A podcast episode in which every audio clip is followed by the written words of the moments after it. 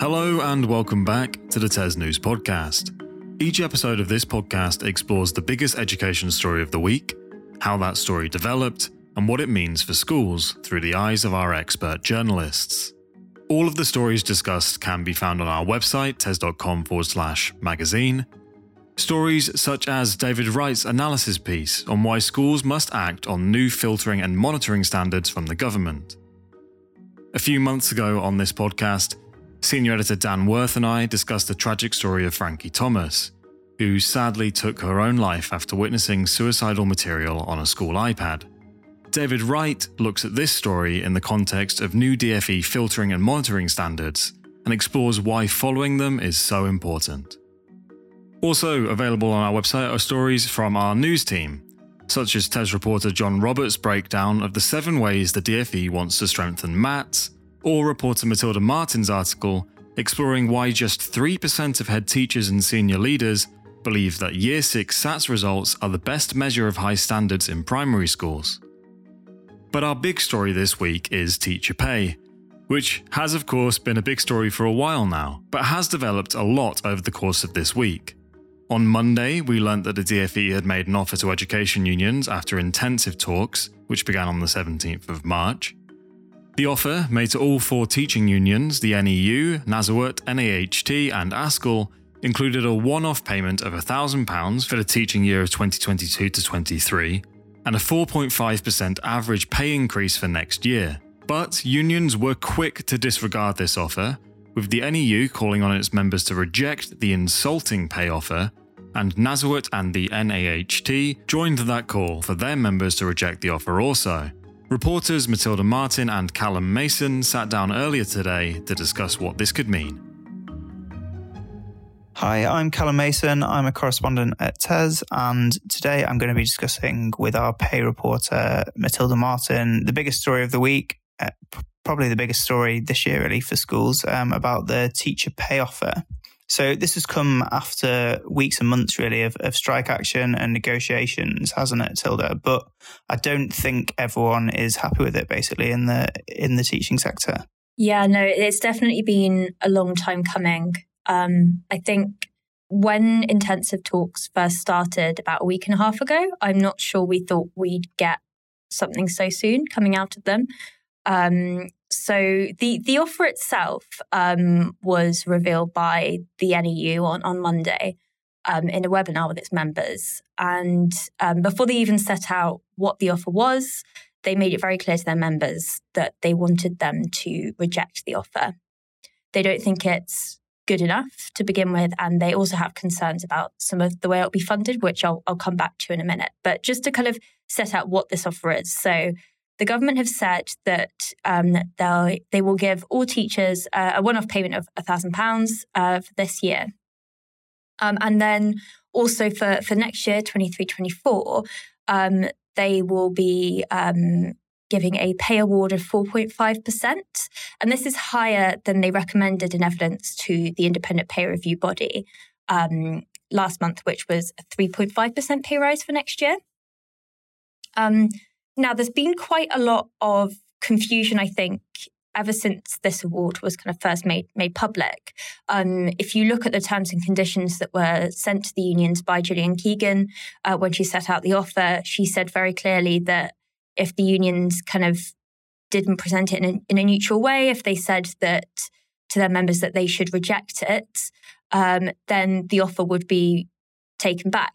Um, that doesn't actually seem to have happened. Um, you know, Gillian Keegan's been doing the media rounds for the last few days and is still talking about it as if it's very much on the table.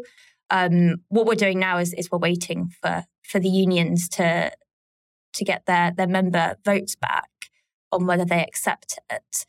I, I think one of the big issues that's been coming out that that we've both been seeing over the last few days is the issue around funding. And I think Callum, you've been doing a bit of work on this, haven't you? Because I think the DFE is saying it's funded, schools can afford it, but that doesn't seem to be the case with all.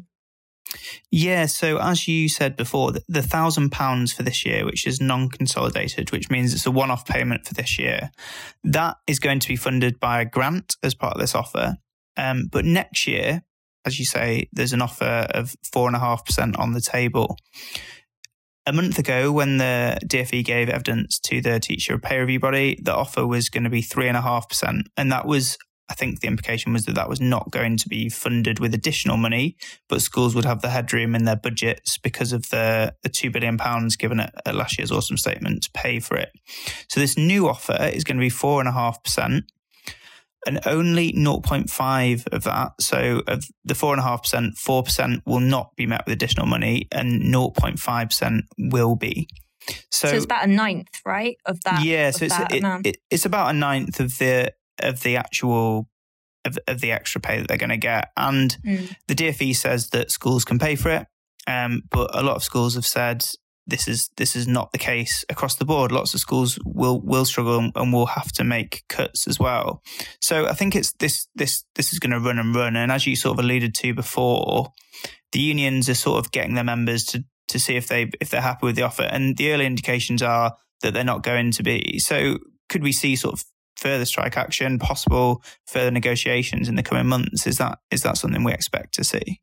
Yeah, I think I would definitely say that, you know, more industrial action is on the table and perhaps from more than just the NEU now. We know that the NAHT have, have made it quite clear over the last few days that if their members reject this offer, they will be looking at reballoting them over strike action. And I think NASO as well is also kind of in its survey about the offer, scoping out how how its members feel about about moving to industrial and strike action, which would mean a reballot for them. I think it's really, really hard to tell how this is going to play out next because Gillian Keegan's been very, very clear over the last few days. This is the final offer. There's going to be no returning to the table. And if the unions do reject this, there won't be there won't be further talks. They'll just return to the normal process, which is when the STRB recommends what pay award uh, teachers will get for next year. And I think that will also mean um, for sure that that £1,000 will go, and it could mean that the STRB recommends less. Um, STRB actually take into account affordability for schools as well, and they might have a slightly different view than the DFE um, on what schools can afford. So I think it's definitely uncertain at this point how things are going to play out. Um, but we'll definitely be keeping keeping a close eye on things for the next week or so. Yeah, and I think that there has been a bit, I guess, a bit of middle communication and confusion, hasn't there, of the offer? But I think definitely it was it was quite clear in the media round that Gillian Keegan did this morning and yesterday that this is she was saying sort of that she thinks this is a good offer. It's a final offer, really, isn't it? Is that the sort of sense you got as well?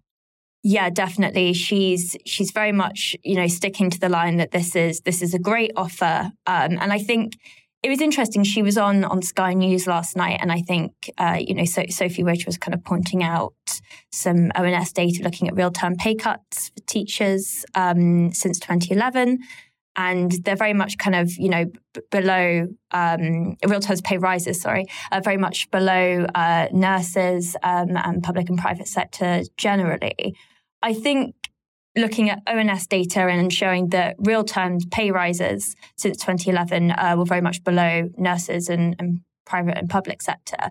I think it would be interesting to see over the next few days what happens. Um, you know, she she did send out an email to heads last night explaining the funding, which does imply perhaps that she's trying to get a clearer message across to heads.